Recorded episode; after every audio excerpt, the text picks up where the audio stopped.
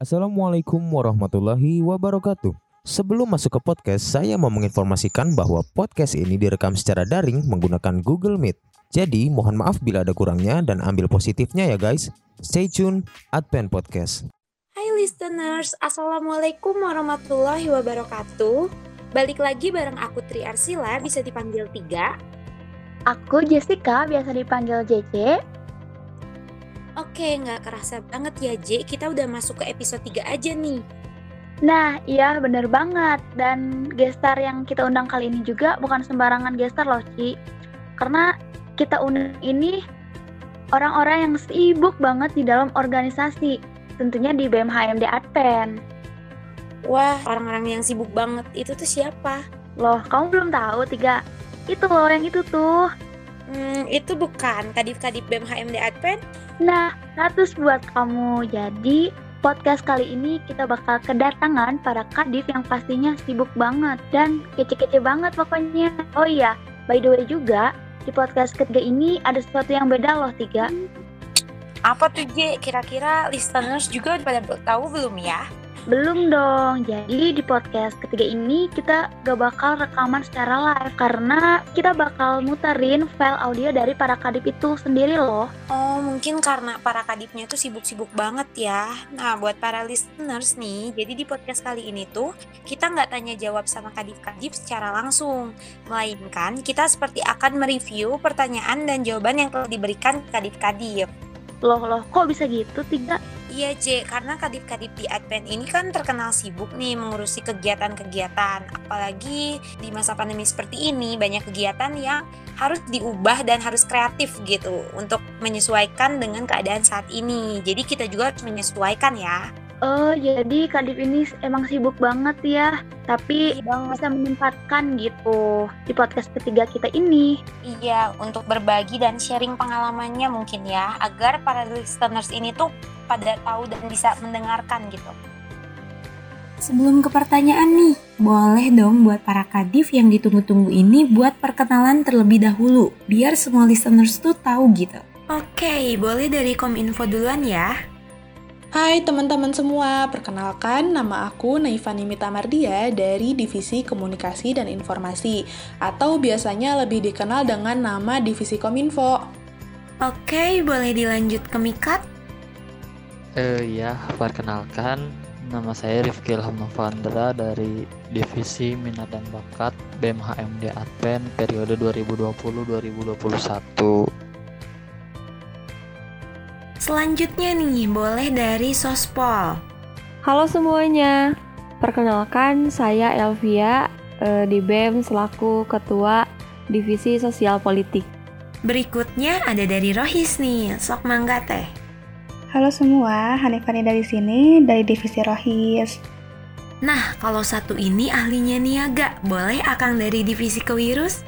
Halo semuanya, saya Hendra Ramadan selaku Ketua Divisi Kewirausahaan. Dan yang terakhir nih, sok mangga ahlinya kepengurusan sumber daya manusia. Boleh dari PSDM? Hai, oke perkenalkan saya Putri Meyanti dari Administrasi Pendidikan Angkatan 2018. Di sini saya mewakilkan Divisi Pengembangan Sumber Daya Manusia. Oke, untuk akang tetehnya boleh dong disebutin broker di divisinya masing-masing tuh ada apa aja sih? Karena semua listeners pingin tahu juga gitu. Boleh deh dari sospol dulu kali ya.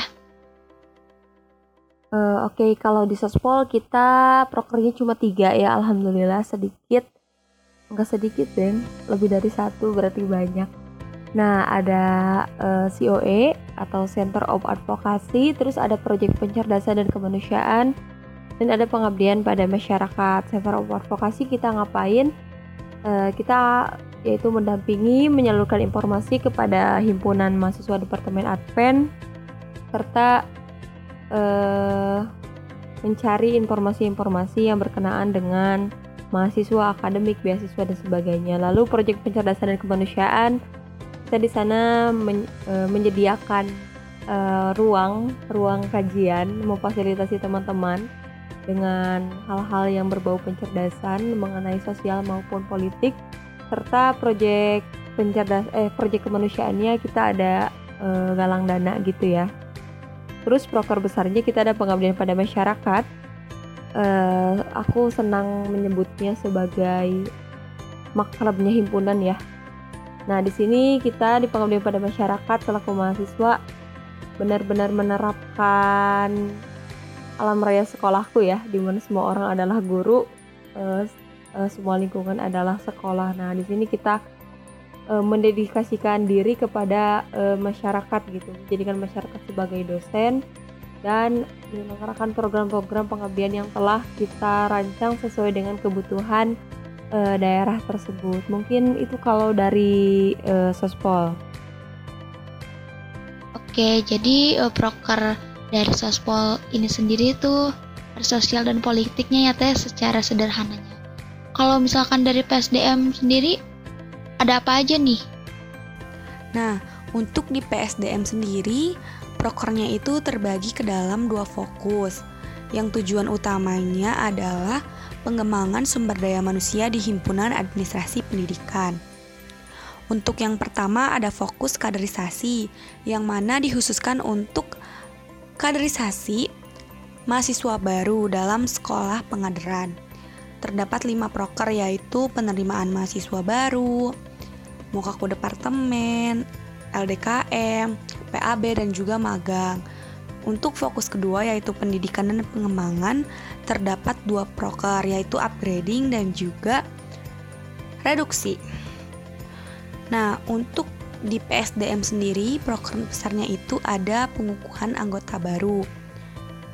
Kenapa disebut proker besar? Karena di PAB ini kita mengukuhkan anggota baru dan menyambut adik-adik baru kita yang mana akan jadi kader di Adpen yang akan meneruskan kakak-kakaknya tentunya. Jadi uh, proker PAB ini harus direncanakan se matang mungkin seperti itu. Oke, jadi di PSDM tuh ada dua fokus ya, kaderisasi sama pendidikan. Kalau misalkan dari Kominfo, gimana Tenai? Nah, divisi Kominfo ini punya tujuh proker nih. Yang pertama itu database, lalu yang kedua ada halo admin admin yang mengelola akun-akun media sosial BEM nih, Instagram, Twitter, YouTube, dan website. Lalu ada Halo Adpen Bulletin, lalu ada podcast. Nah, podcast nih yang punyanya anak Kominfo. Terus ada seminar pendidikan nasional, wisuda, dan IPK. Nah, tiga proker terakhir yang aku sebutin tadi, untuk periode sekarang tuh, atau untuk sekarang tuh, anak-anak Kominfo nyebutnya Trio Oktober atau Trio Lier. Karena mereka diadakannya tiga-tiganya di Oktober dengan hanya selisih satu minggu. Jadi benar-benar fokus kita tuh ke tiga proker itu. Nah, apa sih tiga proker ini? Nah, wisuda itu adalah pelepasan dan syukuran untuk kakak-kakak kita yang sudah lulus dari administrasi pendidikan.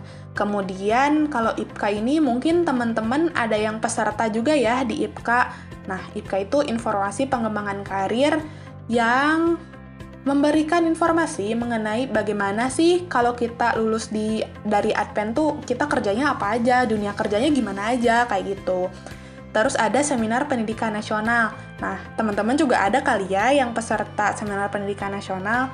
Nah, ini tuh membahas seminar yang membahas tentang isu-isu pendidikan yang terkini kayak gitu loh uh, sasarannya tuh selain mahasiswa adpen juga mahasiswa secara umum, dosen-dosen, lalu kepala sekolah, guru-guru, kemudian kepala dinas, pendidikan atau semua orang yang punya concern dalam bidang pendidikan bisa ikut seminar pendidikan nasional ini.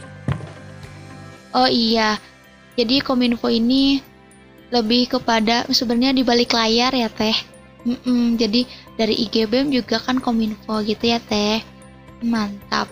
Kalau misalkan dari Mikat nih, apa aja sih Kang?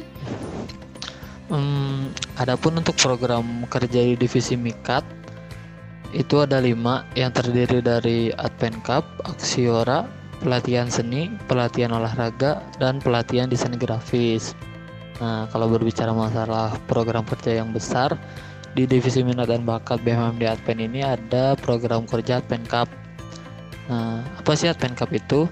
Advent Cup itu kegiatan yang e, diselenggarakan dengan tujuan untuk memperkenalkan eksistensi administrasi pendidikan UPI khususnya kepada siswa-siswi SMA atau SMK sederajat di mana kan nanti nanti e, nantinya mereka akan melanjutkan pendidikan ke perguruan tinggi. Oleh sebab itu kita mengadakan kegiatan Advent Cup ini untuk mereka.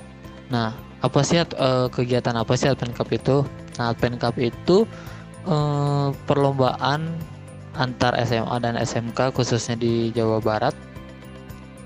Kalau tahun-tahun sebelumnya itu kita ngambil uh, kompetisi perlombaan futsal. Nah karena sekarang ini masih pandemik uh, jadi kita mengadakannya kegiatannya itu kompetisi band musik untuk SMA dan SMK begitu. Oh iya sesuai dengan yang namanya ya Kang. Minat dan bakat. Jadi ada pelatihan juga olahraga dan bakat-bakat lainnya gitu ya Kang. Sih. Nih kalau Rohis sendiri apa aja nih Teh? Kalau proker dari Rohis itu ada tiga yang pertama ada DAI atau Daily Activity Islam, lalu ada PTPQ, penguatan Taman Pendidikan Al-Quran, dan juga ada Kamus, Kajian Muslim. Nah yang pertama nih ada DAI. Di DAI itu ada tisuku atau tilawah sebelum kuliah. Tapi karena sekarang lagi pandemi ya, kami mengganti nama dengan taman atau kuliah mandiri. Nah itu uh, teman-teman juga pasti merasakan kan gitu ya, kayak uh, sebelum perkuliahan itu uh, setiap mahasiswa yang bertugas gitu ya, yang kebagian pada hari itu mengirimkan voice note-nya di grup gitu, lalu uh, didengarkan oleh kita semua gitu yang ada di grup itu. Nah selanjutnya ada siar medsos, yang mana di sini kami fokuskan di IGB ya dengan konten-konten terkait dengan keislaman. Lalu ada infak, dan yang terakhir ada tahsin. Tahsin ini adalah proker baru yang ada di Rohis. Nah bagi teman-teman nih yang mau belajar tajwid bareng-bareng, yuk gabung karena tahsin ini kami fasilitasi khusus untuk mahasiswa Adpen. Lalu selanjutnya ada proker yang kedua, yaitu PTPQ. Nah, biasanya PTPQ ini dilaksanakan di masjid dengan mengajar anak-anak. Tapi karena sekarang lagi pandemi, jadi dilaksanakan di rumah masing-masing dengan mengajarkan adik-adiknya, atau saudaranya, dan ataupun tetangganya. Tapi, eh, alhamdulillah tujuan dari PTPQ ini masih bisa tercapai. Walaupun hanya di rumah saja gitu. Lalu yang terakhir ada kamus. Kamus ini adalah broker besar kami, yang mana di sini kami mengundang influencer-influencer yang memang berkaitan dengan tema yang akan kami bahas. Dan pastinya tema yang kami bawakan pun terkait dengan keislaman. Oh iya, Rohis juga ada ini ya teh yang uh, hijab day itu juga yang sekarang tuh disebar di sosial media. Kalau misalkan terakhir nih dari Kowirus apa aja sih prokernya Kang? Program kerja Divisi Kewirausahaan untuk tahun ini terdapat tiga program kerja, yaitu satu Pengadaan barang, terdiri dari pengadaan barang untuk memfasilitasi kebutuhan mahasiswa baru dan pengadaan barang untuk memfasilitasi kebutuhan BEM. Kedua, ada PMW, program mahasiswa wirausaha, yaitu berupa workshop pematerian mengenai sistematika penulisan PMW. Kemudian ketiga ada TE atau Training Entrepreneurship, terdiri dari tiga kegiatan. Nah, yang pertama ada motivasi bisnis. Di sini sebuah workshop mengenai pematerian mengenai bisnis online di kala pandemi dan juga kemasan suatu produk yang telah dilaksanakan pada bulan sebelumnya. Kemudian di sini ada TE2 yaitu berupa bisnis game, di mana mahasiswa baru mengelola sebuah akun Instagram seakan-akan mereka mengelola sebuah online shop. Nah, dilaksanakan 8 minggu, sudah berjalan sampai saat ini, dan untuk saat ini minggu ke-6. Kemudian ada TE3, yaitu wisata bisnis.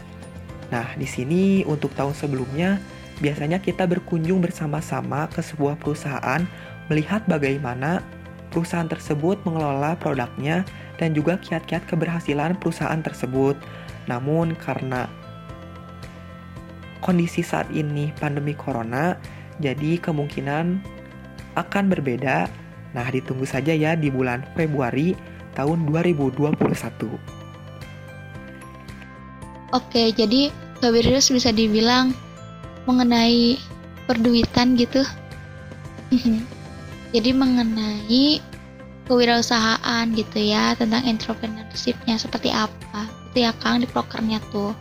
Jadi proker di setiap divisi masing-masing yang di BEM tuh banyak banget ya semua listener jadi bagi semua listener yang mau ikutan dalam prokernya boleh untuk jadi pesertanya boleh untuk daftar Nah, setelah tadi mengetahui proker-proker dari setiap divisi nih melalui ketua divisinya, jadi penasaran nih, eh, apa sih suka dukanya itu menjadi ketua divisi? Boleh mungkin diceritain Akang Teteh suka dukanya menjadi kadip itu seperti apa? Boleh dimulai dari kadip sospol dulu ya, TL? Suka dukanya adalah sukanya dulu ya. Sukanya dulu alhamdulillah eh, menjadi kadip ini merupakan space ya buat aku sendiri belajar kepemimpinan di mana kan di Advent sendiri itu kepemimpinan kita mempelajari hanya teori teori teori teori nah e, jadi kadip kecilnya kita diberikan ruang untuk menerapkan e, segala jenis teori yang se setidaknya telah dipelajari gitu di perkuliahan lalu e, sukanya juga ditemani oleh rekan-rekan yang hebat ya di sospol rekan-rekan yang menyenangkan e, kita bisa sama-sama e, mengerjakan pekerjaan-pekerjaan organisasi dengan insya Allah mudah gitu ya dipermudah. Lalu dukanya adalah e, setiap setiap jabatan atau setiap kedudukan itu harus dibayar dengan harga ya dengan nilai di mana ketika saya menjadi kadip ini saya banyak melepas ya lepas raih melepas meraih menjadi kadip seperti itu sih kalau dukanya. Apalagi ya ya lebih banyak sukanya lah insya Allah. Jadi menurut TL tuh menjadi kadip ini tuh merupakan uh, tempat untuk prakteknya gitu ya mengenai kepemimpinan yang telah kita pelajari di perkuliahan. Sehingga suka dukanya tuh berasal dari prosesnya baik lanjut ke kadip selanjutnya uh, suka duka jadi ketua divisi ya uh, banyak sukanya juga dukanya dan jadi ketua divisi itu merupakan tantangan tersendiri ya. Untuk sukanya sendiri tentunya memiliki banyak manfaat ya karena eh, di sini kita tuh bisa mengaplikasikan ilmu yang dipelajari di perkuliahan sendiri mengenai kepemimpinan, manajemen sumber daya manusia, perilaku organisasi dan banyak. Itu bisa dilangsung diaplikasikan.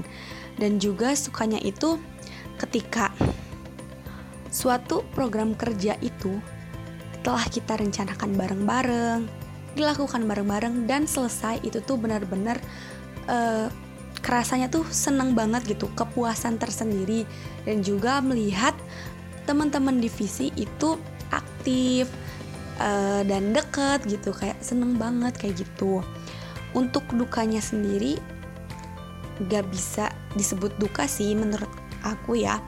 Kayak uh, tantangan gitu tantangan tersendiri menghadapi situasi tertentu gitu. Kayak kalau sedihnya tuh uh, kalau misalnya ada suatu masalah di dalam divisi itu atau ada orang yang uh, gak ada kabar gitu kenapa kayak gitu gitu.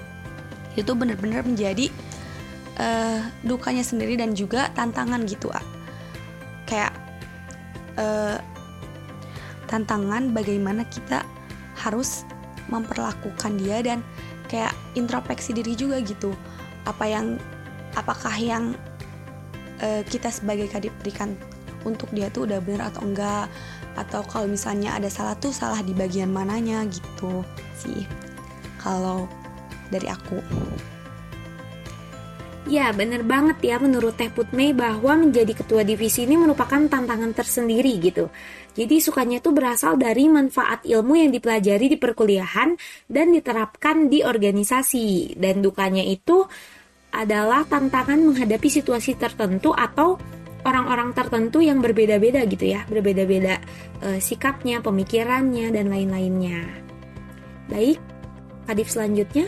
Oke, kalau untuk suka duka banyak banget sih selama jadi kadif.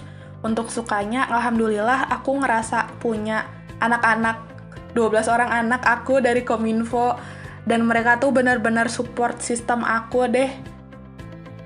Gimana ya? Pokoknya mereka tuh obat aku kalau misalkan aku lagi jenuh, kalau misalkan aku lagi ngedown, pokoknya aku larinya ke mereka, lalu aku langsung ngajak mereka untuk quality time uh, baik itu cuman ngobrol-ngobrol di, di grup atau misalkan Google Meet kayak gitu karena belum bisa ketemu ya jadi kita ngobrolnya di Google Meet aja gitu seringnya terus ya pokoknya terbaik deh anak-anak kominfo bener-bener support system aku itu bener-bener jadi suka aku selama kadif dan emang bener-bener menjadi penguat aku untuk jadi kadif untuk tetap bertahan di kadif kayak gitu. Terus kalau untuk dukanya apa ya? Uh, kalau untuk aku pribadi dukanya kadang aku suka jadi overthinking gitu sama urusan-urusan kadif aku. Karena aku emang anaknya overthinking jadi bener-bener segala tuh dipikirin mulu. Kalau misalkan ada masukan ada kritik ada apa bener-bener aku pikirin dan aku bener-bener jadi mikir ya Allah ini aku nggak bener ya jadi kadifnya. Sering banget kayak gitu. Cuman ya setelah mikir kayak gitu aku ngobrol lagi sama teman-teman divisi aku ngobrol lagi sama teman-teman aku yang emang benar-benar jadi tempat curhat aku kayak gitu. Jadi ya bisa diatasi sih dukanya duka tersebut teratasi oleh suka-suka yang ada yaitu anak-anak aku di kominfo. Hmm, gemes banget. Jadi sukanya tuh karena ngerasa punya 12 orang anak kominfo ya, yang bener-bener sebagai support system banget, yang menjadi penguat sebagai kadif. Oh, lucu. Dan dukanya tuh kadang suka jadi overthinking ya dengan urusan kadip itu. Tapi memang pasti semua kadip tuh overthinking gak sih? Karena uh, Akang Tete ini tuh mengemban tugas yang sangat besar gitu yang berarti dan pasti overthinking dong kayak aduh bener gak ya? Aduh udah bener gak ya? Kayak gitu-gitu. Ini dari aku aja sih ya dari pandangan aku gitu. Baik kadip selanjutnya. Berbicara masalah suka duka ya tentu pasti ada ya dari setiap kadif-kadif juga pasti punya cerita-cerita sendiri gitu. Nah kalau sukanya mungkin ketika uh, saya sebagai ketua divisi bisa mengoptimalkan semua potensi yang saya, uh, anggota saya punya gitu karena setiap anggota yang saya punya itu tentunya mereka punya kelebihan dan kekurangannya masing-masing. Nah itu mungkin jadi tugas saya dan teman-teman kadif di sini untuk gimana caranya memanage mereka agar setiap potensi yang ada di dirinya itu bisa keluar secara maksimal. Nah, mungkin sukanya di situ. Terus juga ketika ngelihat kegiatan-kegiatan uh, proker yang dijalankan berhasil uh, se sejalan dengan apa yang sudah direncanakan itu juga uh, menjadi hal yang disukai gitu.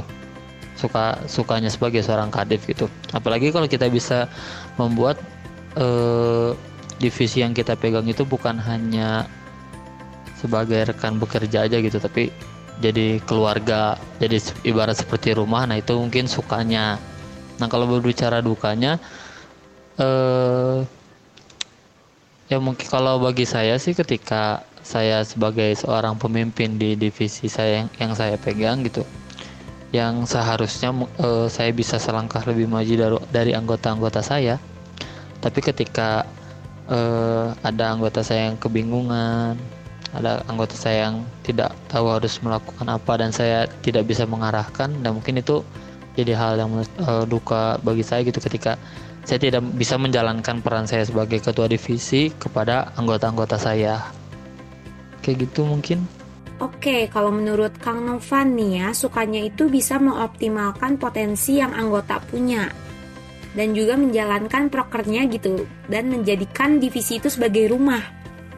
Lalu dukanya itu jika uh, sebagai seorang pemimpin itu pernah merasa tidak menjalankan perannya sebagai kadip. Oke, jadi uh, kalau yang bisa disimpulin ya tentunya setiap kadip itu mempunyai suka dukanya masing-masing gitu, walaupun dengan bentuk yang berbeda. Seperti tadi kan uh, suka dukanya itu berasal dari anggotanya, dan juga dari proses yang dilaluinya. Jadi pasti masing-masing kadip itu punya suka dukanya ya. Tapi kalau yang aku denger nih, kebanyakan tuh sukanya gitu dibanding dukanya. Jadi semoga aja dukanya tuh tertutupi oleh sukanya. Oke, Kang Teh kita pertanyaan selanjutnya nih ya. Untuk Akang Teteh kan sekarang kadif ya. Nah, ada gak sih cerita menarik yang Akang Teteh menjabat sebagai kadif ini sekarang gitu? Biar semua listeners di sini tahu gitu cerita menariknya tuh apa aja gitu. Boleh dari Rohis dulu ya teh? Iya. Cerita menarik selama di BEM jujur ya aku tuh nggak pernah inget-inget cerita menarik itu. Karena ya gimana ya? Karena semua itu dirasa menarik sih kalau kata aku. Menarik untuk diambil pelajaran. Dan ya setiap kegiatan itu pasti selalu ada hikmah yang bisa kita ambil juga. Jadi semuanya menarik sih. Atau emang ya nggak pernah inget-inget ya jadi ya ginilah jawabannya. Tapi ya benar sih teman-teman kita tuh harus setiap kita tuh harus uh, mengambil hikmah sebanyak-banyaknya dari setiap kegiatan yang kita lakukan. Oh, jadi uh, dari Teteh sendiri cerita menariknya tuh semuanya tuh menarik gitu ya Teh. Semua kegiatan di BEM tuh sangat menarik. Ih, mantap banget sih. Bijak banget sih Teh. Boleh deh lanjut sekarang nih ke ke virus gimana Kang? Ada gak sih cerita menariknya? Hal yang menarik di BEM ya, yaitu ketika saya melihat anggota di BEM benar-benar bertanggung jawab atas amanah yang mereka terima gitu. Misalkan nih, program A dari divisi A, kemudian orang B dari divisi B terlibat dalam program tersebut, tetapi dia benar-benar bertanggung jawab sampai dia jauh-jauh dari Pulau Jawa datang ke Bandung hanya untuk melaksanakan program tersebut. Bisa dibilang di sini karena dia ingin berinteraksi secara langsung, ingin dapat pemahaman secara langsung agar tidak terjadi salah paham dan ketika kegiatan bisa berkumpul bersama-sama agar bisa istilahnya menyatukan lah ya. Nah di sini hal yang paling menariknya itulah cukup baik. Oh jadi dari Kang Hendra sendiri yang paling menarik tuh cerita menarik tuh di saat uh, ada anggota yang emang bertanggung jawab banget gitu ya. Apalagi di luar dari divisinya emang karena tadi kak uh, bisa dianggap BEM-nya tuh rumah gitu ya Kang. Mantap banget sih Kang. Itu bukan menarik lagi itu udah keren sih kayak punya tanggung jawab lebih itu keren banget menurut aku ya.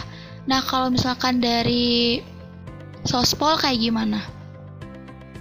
Cerita menarik ya. Kalau dari aku sendiri sih uh, ada satu cerita menarik ketika kadif-kadif belum uh, resmi menjadi kadif gitu belum dilantik lah istilahnya. Nah kami itu sempat membicarakan satu progres yang besar. Nah, nanti ketika kita menjabat di BEM, kita inginnya plan A, B, C, D, E, F, Nah, di sana kita sama-sama berangan meskipun ternyata hari ini jadi angin. Kita berangan kalau di Senatalis Advent ini akan dibuat besar-besaran.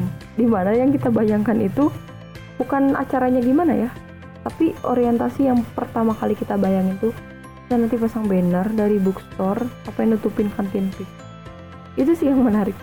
Dan sampai sekarang mungkin uh, ketika kita ceritakan ulang ya menjadi bahan tertawaan dan kesakitan tersendiri gitu ya.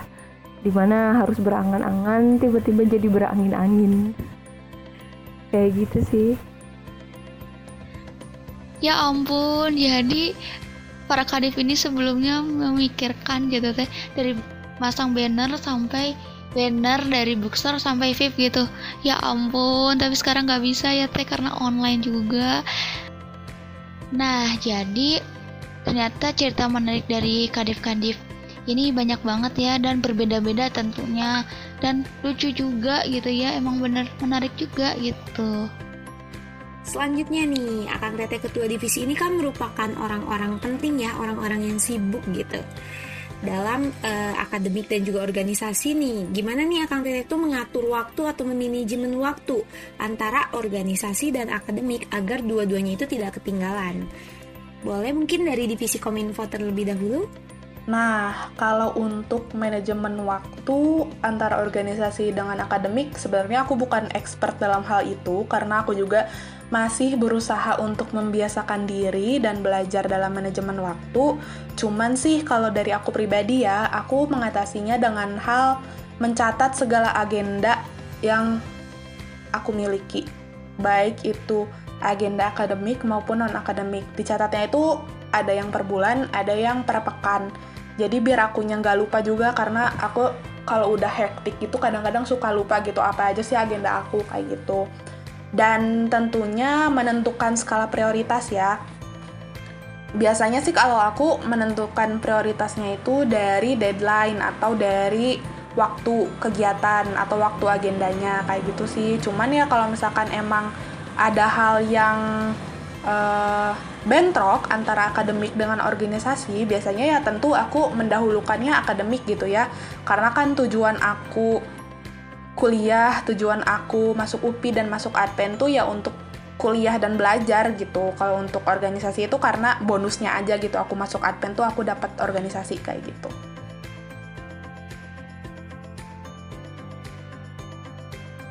Oh, jadi kalau menurut Teh Naifa itu bahwa dalam manajemen waktu itu mengatasinya dengan mencatat ya, mencatat agenda baik akademik atau non akademik per bulan dan per pekan dan juga menyesuaikan dengan skala prioritas. Oke, boleh dilanjut ke Mikat? Uh, perihal masalah waktu ya, memanage waktu baik akademik dan organisasi tentu memang uh, setiap orang punya caranya masing-masing gitu. Ada yang memang dia membuat plan atau membuat timeline ketika dia harus mengerjakan ini di hari apa fokus ke akademik kapan ke uh, organisasi kapan gitu. Itu sebenarnya balik lagi ke pribadi mereka masing-masing gitu kalau menurut saya. Nah adapun kalau misalnya ditanya saya bagaimana cara memanage waktu uh, patokan yang selalu saya pegang teguh itu saya ngeliat dari skala prioritas gitu. Bukan bukan menyampingkan masalah akademik dengan organisasi gitu. Tapi menurut saya setiap hal yang akan dilakukan itu punya tingkat prioritasnya prioritas yang berbeda-beda. Jadi bisa dilihat dari situ eh, mana yang lebih urgent harus diselesaikan apakah organisasi atau akademik. Kalau memang organisasi ya saya akan kerjakan itu terlebih dahulu kalau memang akademik ya saya akan mengerjakan akademik terlebih dahulu Oke, kalau dari Kang Novan nih sebagai kadip mikat itu balik lagi ke pribadinya masing-masing katanya ya dan berteguh juga pada skala prioritas baik itu akademik atau non akademik. Baik, kadip selanjutnya. Manajemen waktu antara organisasi dengan akademik. Yang pasti dilihat dulu dari skala prioritas ya. Kalau akademik lebih penting, ya utamakan akademik. Begitupun sebaliknya. Tapi jangan sampai kita tuh melupakan salah satunya. Karena ya kita harus tahu juga ya, kalau kita sudah memutuskan untuk aktif di suatu organisasi, berarti ada amanah yang harus kita jaga dan harus kita lakukan dengan sebaik-baiknya. Begitupun dengan akademik. Karena kan tujuan awal kita kuliah ya pasti fokusnya ke, adem ke akademikan gitu. Dan kalau dan kalau aku itu selalu dibikin timeline sendiri atau jadwal sendiri gitu. Jadi biar lebih terarah aja gitu. Perharinya ada kegiatan yang dilakuin. Jadi supaya ketika uh, di hari-hari berikutnya tiba-tiba ada amanah lain datang gitu. Jadi nggak nggak terlalu kaget gitu, nggak terlalu terbebani gitu ke diri sendiri pun. Jadi karena ya setiap harinya ada hal yang dilakukan. Jadi bisa istilahnya bisa nyicil gitu ya gitu sih. Ya aku pun sebenarnya ngomong gini gak sepenuhnya aku gini ya. Aku pun masih belajar. Karena ya manajemen waktu ini kan sangat penting ya. Dan yang terakhir nih kalau aku sendiri aku nggak aku nggak suka terlalu banyak menerima amanah dari orang-orang ya. Kalau memang pada saat itu lagi banyak kegiatan. Misal nih ada yang ngajak untuk jadi koor. Koor acara ya maksudnya koor di suatu acara gitu ya terus misalnya di divisi A Nah, tapi aku tuh di sini lihat dulu nih kegiatan aku ke depannya tuh bakal ada apa aja sih gitu. Kalau misalnya memungkinkan, ya aku terima. Tapi kalau tidak memungkinkan, biasanya aku minta pengen jadi anggotanya aja. Karena khawatir tidak maksimal dalam dalam menjalankan amanahnya. Eh tapi ini uh, pendapat aku aja ya. Kalau misal ada orang yang bisa mengambil beberapa amanah dalam satu waktu itu keren banget sih. Karena manajemen waktunya itu udah bagus banget. Gitu sih kalau dari aku. Intinya harus lihat skala prioritas, lalu bikin time plan sendiri atau jadwal sendiri ya. Dan juga kita harus melihat kegiatan-kegiatan uh, selanjutnya tuh ada bakal ada apa aja gitu supaya kita pun bisa terbayang gitu sih Oke, menurut Teh Hanifa juga sebagai Kadif Rohis uh, hampir sama ya jawabannya bahwa dilihat lagi dari skala prioritasnya. Kalau akademik itu penting, utamakan juga jangan sampai melupakan salah satunya. Karena kan mengingat juga amanah uh, masuk organisasi itu apa dan masuk kuliah itu apa ya. Bagus banget. Uh, selanjutnya, kadif selanjutnya.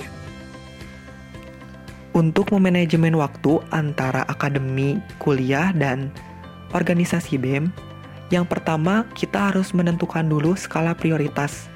Nah, untuk saya sendiri, saya mendahulukan dulu akademi atau kuliah. Kenapa? Karena hal itu merupakan prioritas bagi saya. Seperti saya harus menyelesaikan dulu mata pelajaran ketika kelas, kemudian menyelesaikan dulu tugas.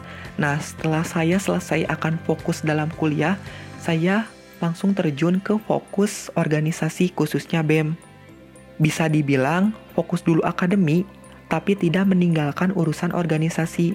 Misalkan contoh nih, hari ini saya ada tugas, dan hari itu saya harus mengerjakan tugas itu benar, atau target saya hari ini mengerjakan tugas dan saya benar-benar melaksanakan tugas tersebut agar besoknya saya bisa melaksanakan tugas lain yang mungkin salah satunya adalah tugas organisasi atau BEM.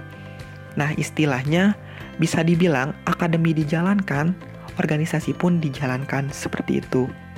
Oke, dan dari kewirus juga sama bahwa skala prioritas uh, itu penting ya. Fokusnya itu akademi dulu tetapi tidak meninggalkan tugas organisasi.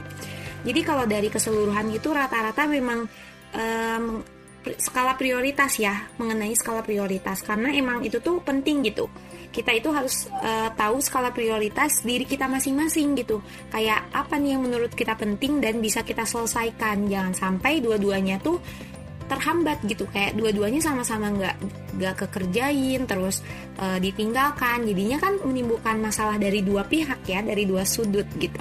Jadi utamakan dulu yang penting. Seperti tadi uh, kata Teh Maya bahwa kita tuh mengingat lagi kan uh, akademik itu penting gitu karena kuliah di Adpen dan tapi tidak melupakan juga amanah kita gitu seperti yang dikatakan Teh Hanifa bahwa uh, amanah kita itu apa di organisasi jadi karena uh, karena kita tuh sudah mengambil suatu amanah gitu itu tuh harus dipertanggungjawabkan juga gitu jadi bagus banget ya ini tuh bisa diambil gitu hikmahnya memanajemen waktu menurut versi kalian sendiri.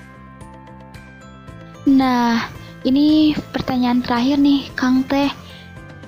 Untuk para kadif di sini gitu, ada gak sih pesan atau kesan yang akan Teteh sampaikan buat kepengurusan selanjutnya buat adik-adik yang nanti bakal menjabat atau meneruskan uh, kepengurusan dari Teteh dan Akang ini gitu.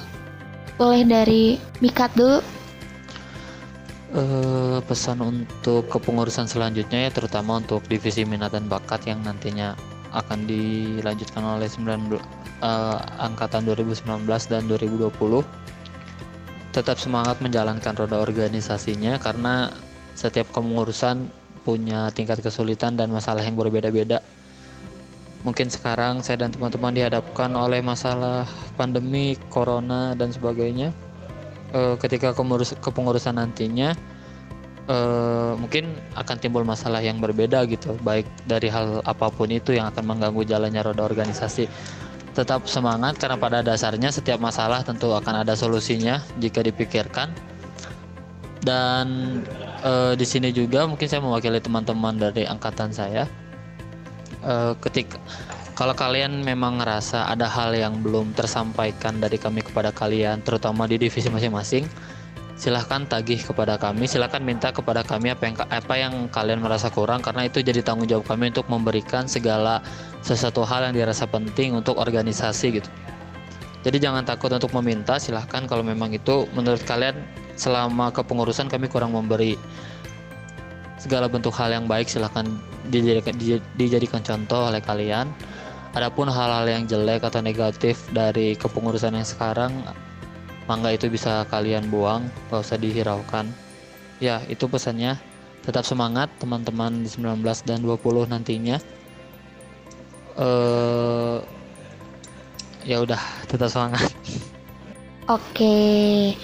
Selanjutnya dari Teh Putme ya PSDM. Yang ingin disampaikan untuk kepengurusan selanjutnya. Tentunya yang pertama pengen ngucapin semangat ya. Semangat untuk memberikan kontribusi adik-adik di rumah kalian yaitu HMD Adpen dan juga eh, teman-teman semuanya bisa mengambil hal baik dari eh, akang teteh akang teteh sebelumnya dan juga meninggalkan hal negatif gitu ya lalu setelah itu jangan sungkan juga gitu ya untuk bertanya, menanyakan pendapat, saran karena kita sebagai kakak kalian bakal selalu ada gitu. Semangat. Oke. Semoga semua listeners mendengar dan uh, mencapai gitu di target kepengurusannya nanti gitu. Pesan-pesan dari akang tetehnya. Nah, kalau dari Sospol gimana teh? uh, yang mau disampaikan untuk pengurus selanjutnya bagaimana seorang kakak ya kalau uh, menenangkan adiknya gitu aku mau mau nyampein ini aja sih dik uh, kakak ada jangan sungkan untuk meminta tolong jangan merasa paling berat jangan merasa sendiri karena uh, kita juga tidak akan ke mana-mana gitu pasti ada kalau teman-teman membutuhkan Terima kasih. Oh iya, oke oke oke. Jadi gitu ya Teh. Kalau misalkan dari Kewirus gimana Kang? Oh, oke, okay. pesan untuk kepengurusan tahun berikutnya dari saya yang pertama adalah semangat dan kedua kami percaya bahwa kalian berkompeten dan bisa lebih baik. Kemudian yang ketiga, jangan lupa atau jangan sungkan untuk bertanya kepada kami. Seperti itu. Advent Jaya. Nah, jadi gitu ya Kang pesannya. Kalau misalkan dari Rohis, gimana Teh? Untuk kepengarusan selanjutnya, ya kalau pesan dari aku, mau nitip aja, eh, jaga silaturahimnya sama periode-periode sebelumnya gitu, kayak sama kating-katingnya atau sama ya siapa siapa pun itulah ya kalau ada yang mau didiskusikan, hayu bareng-bareng kita bahas gitu. Ya pokoknya semangat aja ya buat kepengurusan selanjutnya. Semoga bisa menciptakan inovasi baru dan bisa lebih baik lagi. Oke, jadi seperti itu ya Teh pesan yang Tete sampaikan buat kepengurusan selanjutnya. Nah, kalau dari Kominfo sendiri apa Teh pesan buat kepengurusan selanjutnya? Oke, untuk teman-teman BEM, pengurus selanjutnya periode 2021-2022, aku hanya nitip tetap dijaga semangatnya, tetap dijaga komunikasinya dan saling menguatkan aja antar anggotanya karena itu hal yang paling penting sih saling menguatkan penting banget itu terus selain itu ya kalau misalkan memang ada apa-apa, kalau misalkan memang butuh bantuan, silahkan hubungi kami, kakak-kakak kalian, yang insya Allah akan terus membantu kalian gitu. Itu sih, pokoknya semangat aja. Oh baik, jadi itu ya teh pesan yang dari teteh. Nah jadi buat semua listeners, eh, pesan-pesan yang disampaikan oleh Kadif sekarang di periode sekarang gitu eh, bisa menjadi uh, acuan buat nanti ke pengurusan selanjutnya gitu ya. Jangan lupa sama pesannya juga karena mantap-mantap semuanya gitu. Baik alhamdulillah gak kerasa. Kita udah mau selesai nih J. Nah buat semua listeners diambil positifnya dan buang negatifnya. Dan semoga podcast ketiga ini dapat bermanfaat dan juga menghibur malam minggu kamu yang di rumah aja. Betul banget. Dan terima kasih kepada Akang Teteh Ketua Divisi BMHMD Advent nih yang udah menyempatkan waktunya untuk uh, memberikan kita pengetahuan dan pengalaman ya walaupun kita nggak bisa berbincang secara langsung. And thank you for all yang udah join dalam podcast ini. Aku Tiga. Aku JJ. Kita pamit undur diri. Bye-bye. Bye. See you. Sampai ketemu di episode selanjutnya.